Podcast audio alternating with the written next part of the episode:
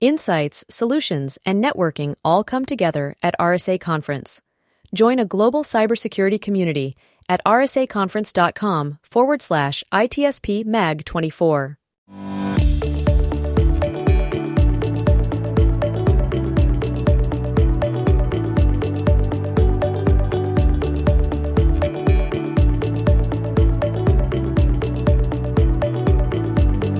Welcome to the ITSP Magazine Podcast Network. You are about to listen to the Soulful CXO podcast with Dr. Rebecca Wynn. These conversations focus on the intersection of technology, business, and humanity, exploring how these three areas impact each other. Dr. Wynn interviews guests, including business leaders, entrepreneurs, and experts in various fields, to share insights and experiences on cybersecurity, risk management, and leadership. The podcast aims to provide a fresh perspective on how technology can be leveraged to create positive change in the world. Now sit back, relax, and enjoy the show.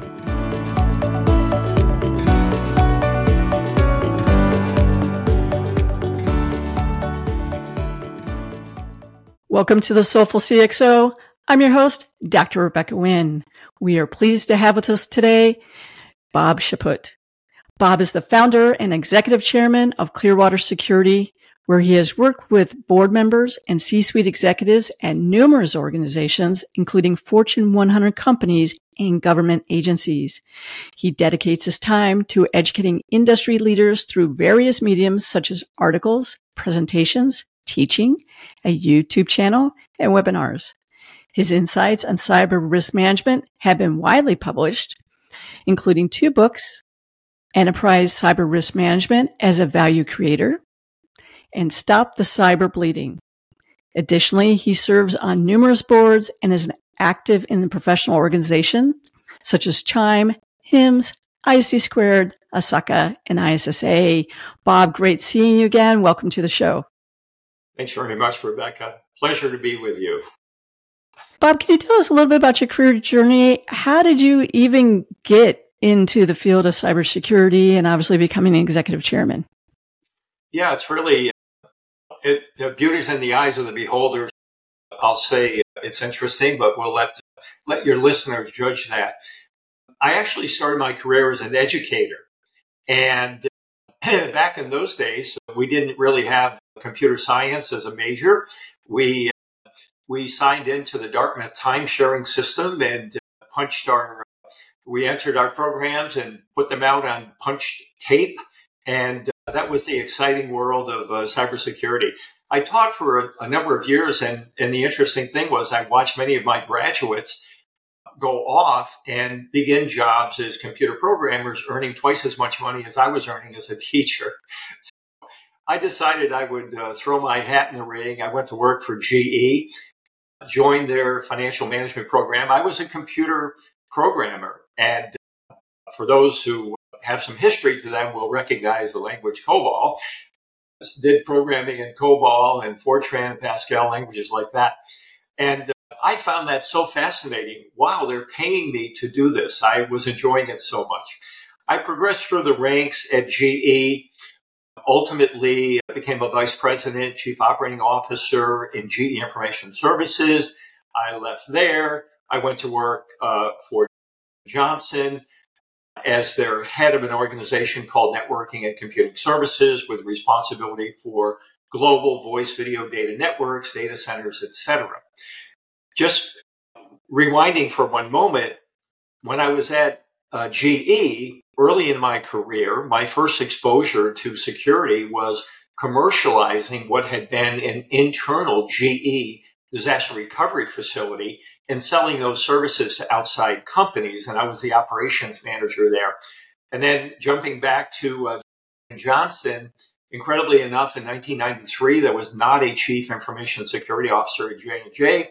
I built the program, made the proposal to the board of directors, and ultimately uh, embarked on a program to bring someone in and do that work. And since then, I've been involved largely in healthcare, in privacy, security, cyber risk management, and among other things. And uh, that ultimately led to the formation of the company. So throughout my career, which I count now in four decades, has always been an element of the work that I have done. And most recently, for the last 15 years, a great focus of mine in the building of Clearwater security. You really have seen cybersecurity from its infancy in a lot of ways through where it is today. And when we look at that journey, it's interesting that it seems like it's taken a lot of ebbs and flows, and it seems like we're never getting anything right I didn't say anything, but it seems like we have a challenge when we talk about like cyber resiliency, trying to work security into the enterprise and, and doing it in a thoughtful manner. What great lessons have you learned over the years and words of wisdom can you give us? Yeah, I'll draw what I think, and we'll leave it to the listeners to decide, is a great analogy of sequence of events. And uh, in my career, early on, as I went to work in my first programming job at GE, I reported in ultimately to a group that was called data processing. And then it graduated to become electronic data processing. And then it became management information systems and then management information services. And I, and then ultimately, I loved George Forrester coined the expression a number of years ago, business technology. And so we've seen the evolution of the role of someone who used to be a manager or EVP to ultimately a vice president or senior vice president. I believe the same thing is happening as it relates to the role of chief information security officer. Many organizations had a probably the director of infrastructure, and part of his or her assignment was information security or security to the extent it existed. And we've seen that change to from a manager to a director to ultimately the sea change that's underway now, and where I think it's analogous, is the evolution of the CISO role to ultimately earning a seat at the table, as they say. Now, it seems like we've been saying try to earn that seat at the table for a long period of time. And even when you look at Fortune 100, 200, 500, they have a better track record. Still not always that great. Not all of them ha- seems like they have a CISO as part of the board, but definitely medium, small, and startups. I, I think over the years we've seen a shift to left. Now it seems at times where someone who is a security engineer for one year, they might give that title. Why do you think that's constantly being a challenge for us really to be our own and not part of embedded under IT? Yeah, I think it, in, in many parts, related to the analogy that I just painted between the evolution of the role of the chief information officer to the evolution, of the role of the CISO. And uh, it has been, I think, for a long time, uh, a lot of spot welding, uh, a lot of whack a mole, a lot of let's implement the current controls du jour uh, because that seems like a, a well published list that somebody put out there. So it's been very tactical. And what we're seeing now, especially as cyber risk, and I'll come back to this, the board's responsibilities, forget IT and cybersecurity and all that stuff for a moment. What it boils down to, boards of directors have three core responsibilities talent management, also known as hiring and firing the CEO, strategy, and then finally risk management. So the board has long had a responsibility for risk management. Cybersecurity was never treated as a risk management issue as compared to today for many organizations it's an existential risk so what i think we've seen with that with that change and that evolution is recognition by the board that we need someone at the table that's not going to come in and talk to us about the phishing test results, the vulnerability scans, the threat du jour. We need someone at the table who's going to be able to come into us, to come to us and talk about the risk that we're facing, the investments we need to make to mitigate those risks, and I'll add something that perhaps we can talk about further. Someone who can think beyond managing the downside, someone who indeed can think about what are our cyber opportunities? What might we do to manage the upside? So I think this combination of factors has led to the need for the evolution of the role. And I'll make one other comment. In my career at GE and Johnson, and it was first at GE, as the role evolved, and both of those organizations, decentralized, lots of operating companies all over the world, every one of which had a director of IT. In my work at GE, I was reporting to the chief information officer in one of my roles. We spent a lot of time moving people who were good, honest, hardworking people out of those director of IT roles and hiring and bringing in people who were more strategic and people who could sit at the C suite table and present articulately to the board of directors. I then went on to Johnson and we went through the exact same thing. I think this evolution is happening right now. You alluded to it a moment ago in cybersecurity and all industry sectors. Yeah, I agree with you. I, I use the COSO framework quite a bit personally, but I would tell you, I, it seems like I am an anomaly out there quite a bit when you talk about middle size and startup companies. A lot of times they just want to know how many vulnerabilities you process today. And I'm like, that's not what you should be focused on when you talk about strategic alignment and when you're thinking about stakeholders and you think about board directors and venture capitalists and private equity and where you need to go and where you really need to do dollar outline. A lot of people don't know how to tell that story. Can you walk us through maybe a framework or something like that we could use to try and be more successful in having those conversations? I think there are a number of things that the CISO or the aspiring CISO needs to do. But I'll start out with something really basic and fundamental. I alluded to it earlier on, and it's know your audience. Know what's on the mind of, and I'll start with the board of directors and no disrespect, skipping over the C suite, but I, I'm an advocate of seeing the CISO role move way out from underneath IT and into someone more strategic in the business, if not the CEO, the chief financial officer, chief risk officers, someone along those lines. So no disrespect, don't mean to skip over the C-suite, the very important part of this. But I would go directly to what's on the mind of the board of directors in those quarterly meetings or the interim meetings that they had. And those there are three things that I mentioned before. Number one, talent management. Number two, strategy. And number three, risk management. That's a good opening point right there. Because the board has always worried about risk management, probably the first way for a CISO to hook the C-suite, uh, to hook the board is to be able to get engaged in risk management conversations in the way that they speak about risk management. So how do you do that? If you're a CISO or an aspiring CISO and you've not already done so, Join their club. Join the National Association of Corporate Directors. Join the Digital Directors Network. And there are many other organizations out there and begin to attend and listen to the kinds of things they're talking about because cybersecurity, cyber risk management has evolved and emerged to be a big deal. Obviously, master of the obvious as I can be. And the boards are talking about it. And these represent forums where people can begin that conversation. Beyond that, let's put that in a category of hopefully a suggestion that's useful to people. Oh, and by the way, I'll put in a plug.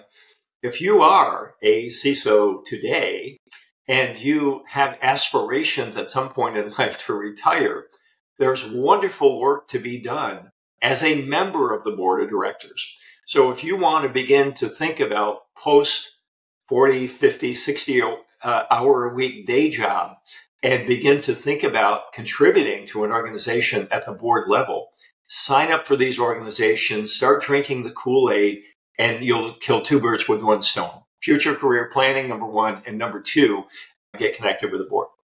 So, where I would go in terms of some of the things that you really need to think about. There, there are multiple steps. My number one is governance. If you don't have the right governance in place, starting at the board level and working your way down, and here's a simple but very practical, useful three tier model. There's a committee on the board. If they're not clearly visible in terms of who's responsible for risk management or more specifically cyber risk management, help identify that group, codify their work responsibilities in the form of a charter if it doesn't already exist. From there, go down to your C suite. Call that level two in a three tiered structure. And then finally, make sure you have a cross functional team of people who are responsible for the operations of your cybersecurity program. One of the things I had the pleasure of doing at a company I failed to mention called Healthways was to help break down the silos that existed. Privacy team, security team, legal team worried about compliance and regula- regulations and things like that. And there was all kinds of finger pointing, never collaborated together. And so governance and that three tiered three tiered structure I mentioned will enable you to engage everybody in the organization. So that's one of many things you can do. And that's my opening bit. The second thing is to establish some guiding principles. And I'll refer again to the National Association of Corporate Directors. They, in connection with the Internet Security Alliance, have published probably four or five versions uh, of a strategy book that basically a strategy document that basically outlines a principle based approach to cybersecurity. Adopt, look at some of those principles that are out there. Don't take them wholesale. They may not fit your organization, but think about what fits on in your organization, in your team. Another thing, and I'm, I'm going to stop at three for now. Um, for me, the building blocks of your cybersecurity program comprise three. Number one, adopt a framework. Number two, adopt a process. And number three, adopt a maturity model. The framework is all about, as is articulated, I'm a huge fan of the NIST approach to cyber risk management. The first one I would recommend is the NIST cybersecurity framework been around for a long time, is being widely adopted across the globe, being widely adopted in all industry sectors, and use that as a tool to create the alignment between your business goals and objectives and your, I'm going to call it ECRM, Enterprise Cyber Risk Management Program and Cybersecurity Strategy. I know that's a mouthful, but you need to have business goals and objectives driving and ultimately causing your cybersecurity program and cybersecurity strategy goals to be aligned, tightly aligned. So I would really encourage you to adopt the NIST cybersecurity framework. In terms of a process, there are ISO processes, there are COSO processes, there are uh, the NIST process. Again, I'm a huge fan. Public domain information, all for free.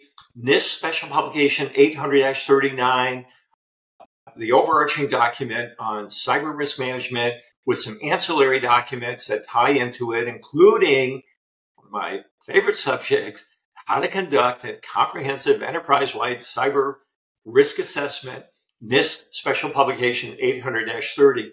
Adopt a set of processes. It doesn't have to be NIST, it can be ISO. I'm a huge NIST fan. And then last but not least, the maturity model. If the maturity, if the, um, uh, the framework is about helping you articulate what you're going to do, the process is about articulating how you're going to do it. And then finally, the maturity model is all about are we getting better at this year over year? Three fundamental things. There are many more recommended implementation steps that I could provide, but I'll stop and take a breather on those three for now. That's a great initial steps to take to go ahead and walk through that. And, and it's interesting when you talked about companies and you talk about the governance risk and compliance. Every time I've done an assessment of company and they said, Oh, but our governance risk and compliance, they're fine. Don't bother to look there that's the first place I look and I find out it's not all that great. They have policies and procedures are out there. No one's read. They're old. They're outdated. the GRC department generally as a whole are clueless of what's going on with the rest of the business. And because they don't talk business. And we find that in cybersecurity as well, too. The businesses want to grow very quickly. In today's world, they want to go hyperspeed and we're playing catch up, unfortunately. And those can have ramifications.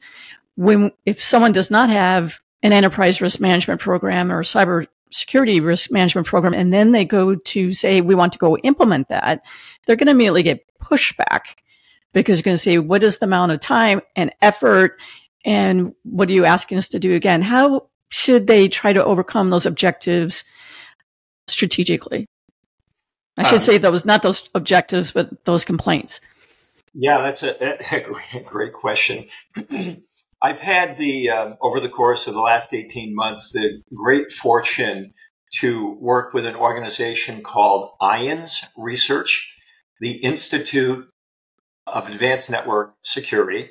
And in their business model involves bringing in folks like me to comprise their faculty. And we have an opportunity to work with organizations that are noodling through many of the issues that we're talking about my standard, one of my standard opening questions is tell me about your GRC program. What's the state of the art? Invariably, the responses go along the lines of it's maturing, it, it's a little wobbly, we've had a lot of changes. A lot of people have put up a GRC program as window dressing and there's not a lot that's really happening underneath it. And to overcome some of the obstacles of getting started, I would go back to some of the things I said a moment ago about governance, uh, guiding principles, uh, alignment of business goals and objectives with what you're going to end up with in your cybersecurity strategy, and things like that. For me, the whether it is you're a, a, freshly minted CISO, you've taken on a new assignment, or you're in an organization and you're really trying to resurrect and breathe new life into whatever has been happening previously. I would say you need to think about this as it as as big an initiative of anything else your organization is undertaking. This is not a project. It doesn't have a start date and an end date. It's typically transformational. Many, many corporations have embarked on over the last 20, if not 30 years, major digitization programs and some more formally than others. But for those that have done it right, they have regarded it as a transformational program. And like any other transformational program, for me, in my experience, there are five key capabilities that need to be developed and matured. Number one, I mentioned governance. Number two, people. The right people with the right motivations and the right quantity of them to pull this off. And number three, process. Number four, technology. That's classic, right? People, process, technology. And then last but certainly not least is engagement. And now let me touch on those. I, I talked about governance.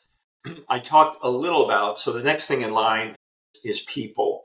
Lots of organizations are struggling with the right number of resources and the right caliber, quality of, of people in their organizations that's always an issue. I want to come back to a matter of a change in thinking about cybersecurity as purely a cost center and begin to think about it as more of an investment center. I have so many sidebars here. Let me do one more sidebar off that sidebar.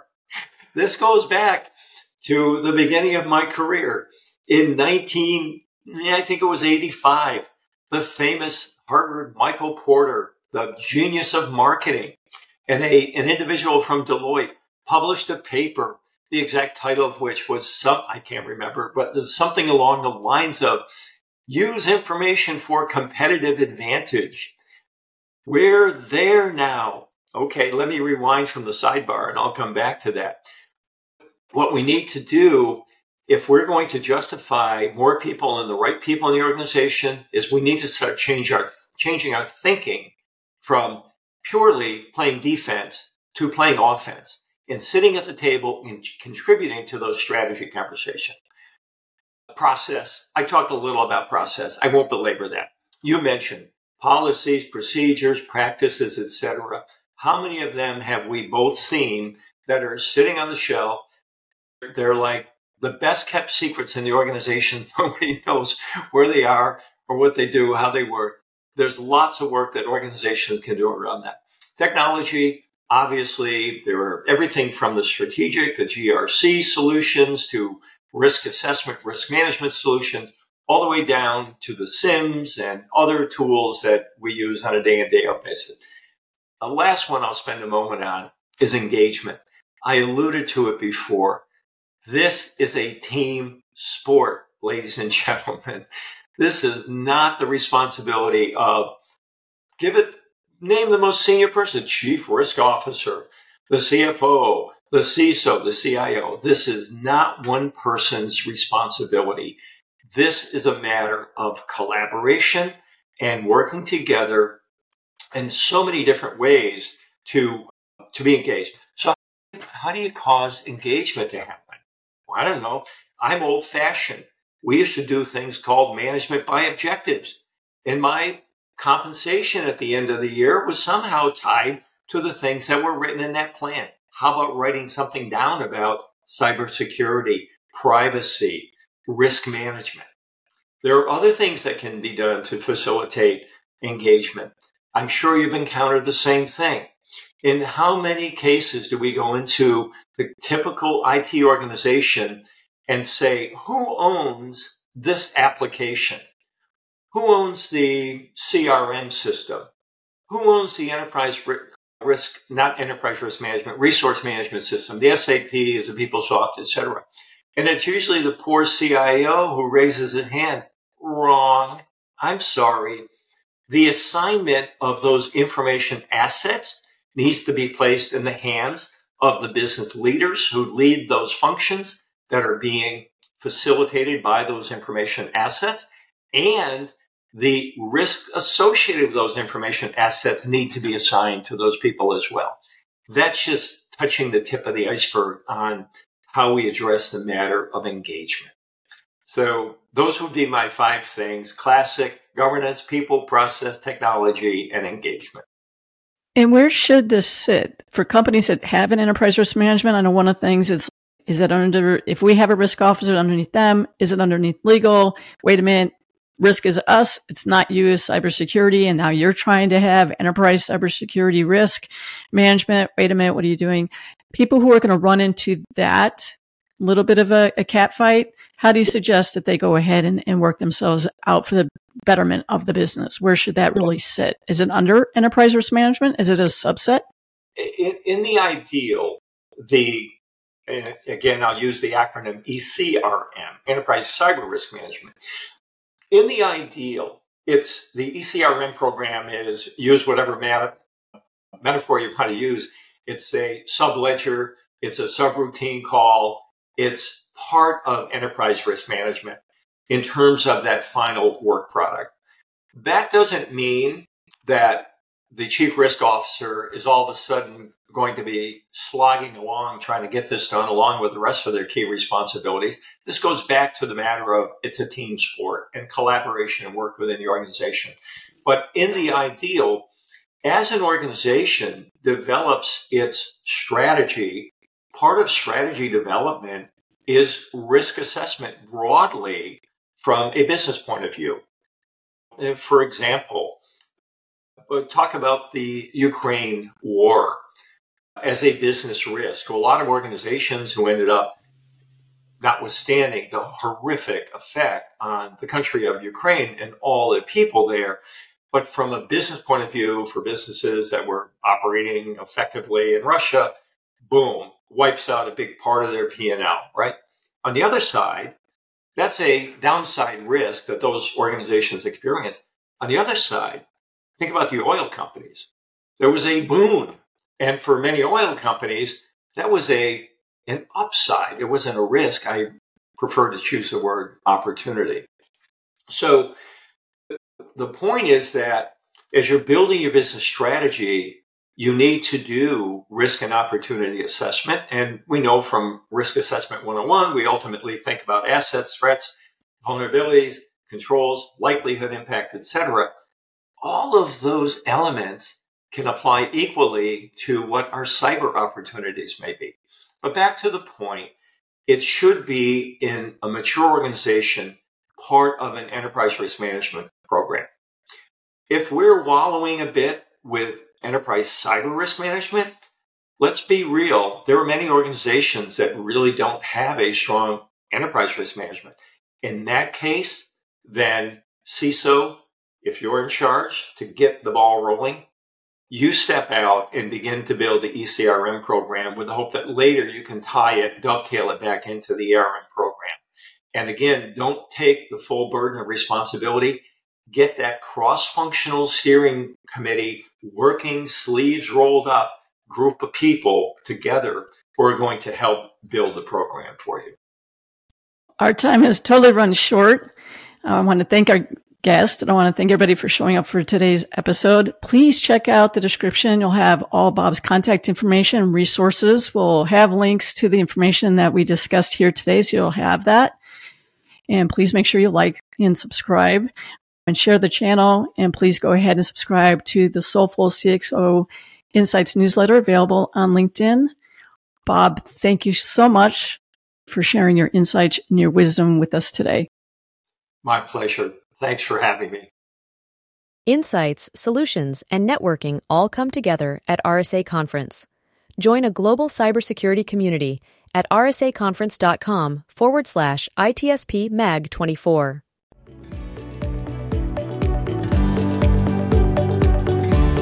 We hope you enjoyed this episode of Soulful CXO podcast with Dr. Rebecca Wynn, part of the ITSP Magazine podcast network.